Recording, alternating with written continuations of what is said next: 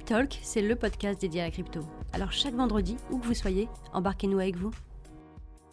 Bonjour à tous, c'est Chloé de la société Filmaning. On se retrouve aujourd'hui pour un nouvel épisode de Cryptalk.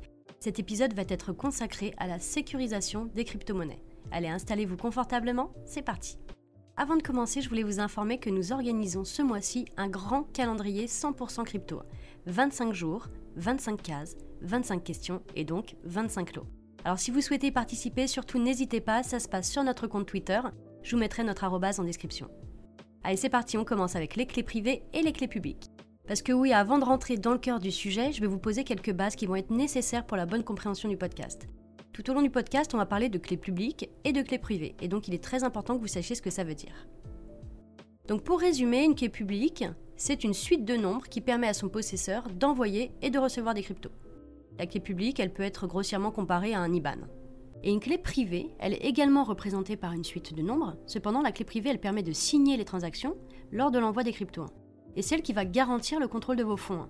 On peut voir ça comme le code de votre carte bleue, par exemple. Et si quelqu'un a accès à votre clé privée, il détient l'accès à votre portefeuille et peut donc récupérer vos fonds.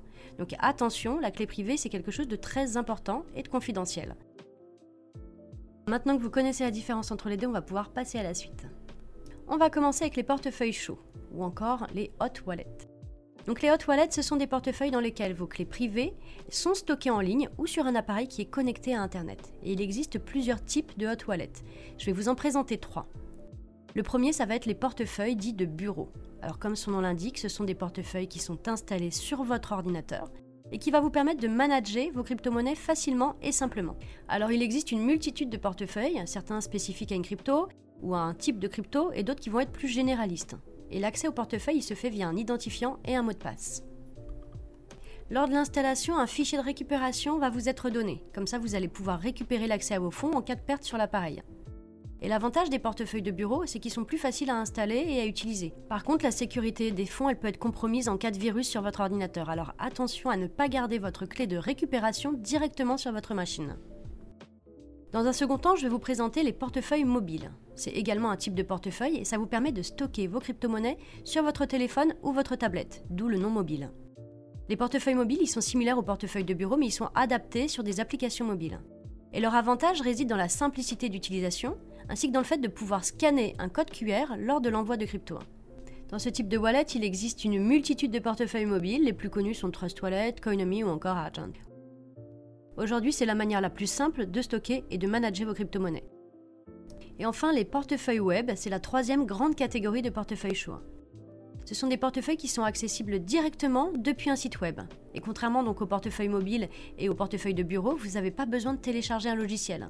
Les portefeuilles sont accessibles directement depuis un site. Alors je le répète, mais si votre clé privée est stockée directement en ligne, ça fait de vous une cible d'attaque plus fréquente pour les hackers. Donc je ne vous conseille pas forcément de stocker beaucoup de fonds sur ce type de portefeuille. Vous avez notamment Metamask qui est souvent criblé d'attaques, donc attention si vous l'utilisez sans Ledger. Passons maintenant aux portefeuilles froids, ou plus communément appelés les cold wallets. Alors à l'inverse des portefeuilles chauds, les cold wallets sont des portefeuilles dans lesquels vos clés privées sont stockées dans un appareil qui est non connecté à Internet. Et cette sécurité, elle en fait le type de portefeuille le plus sécurisé, car pour envoyer des crypto-monnaies, il est nécessaire de signer la transaction directement depuis l'appareil, en appuyant tout simplement sur un bouton qui sera situé sur le cold wallet. Attention cependant, bien qu'un hacker ne puisse pas prendre le contrôle de votre wallet, si vous utilisez ce type de wallet, il est indispensable de garder votre clé privée en sécurité, car quelqu'un qui venait à la récupérer pourrait restaurer le wallet et voler vos fonds. Donc voilà, il existe de nombreux portefeuilles froids comme Ledger, le plus connu, SafePal ou encore Cool Wallet. La plupart des entreprises crypto utilisent des portefeuilles froids car à ce jour c'est le moyen le plus sûr de stocker ses cryptoactifs. Vous pourrez retrouver notamment sur notre site des offres dans la rubrique mining accessoires. Donc vous aurez le Ledger, le SafePal ainsi que le Cool Wallet. D'ailleurs, à l'heure où j'écris ce podcast, vous avez une super offre pour Noël qui vous a été envoyée par mail, à savoir un pack acheté en achat immédiat, un Cool Wallet offert. N'hésitez surtout pas à profiter de cette offre. Allez checker vos mails pour avoir toutes les informations. Sur ce, je vous souhaite une très bonne journée. N'hésitez pas à liker, partager, commenter si vous avez aimé le format. Moi, je vous dis à très bientôt pour un nouvel épisode. Allez, ciao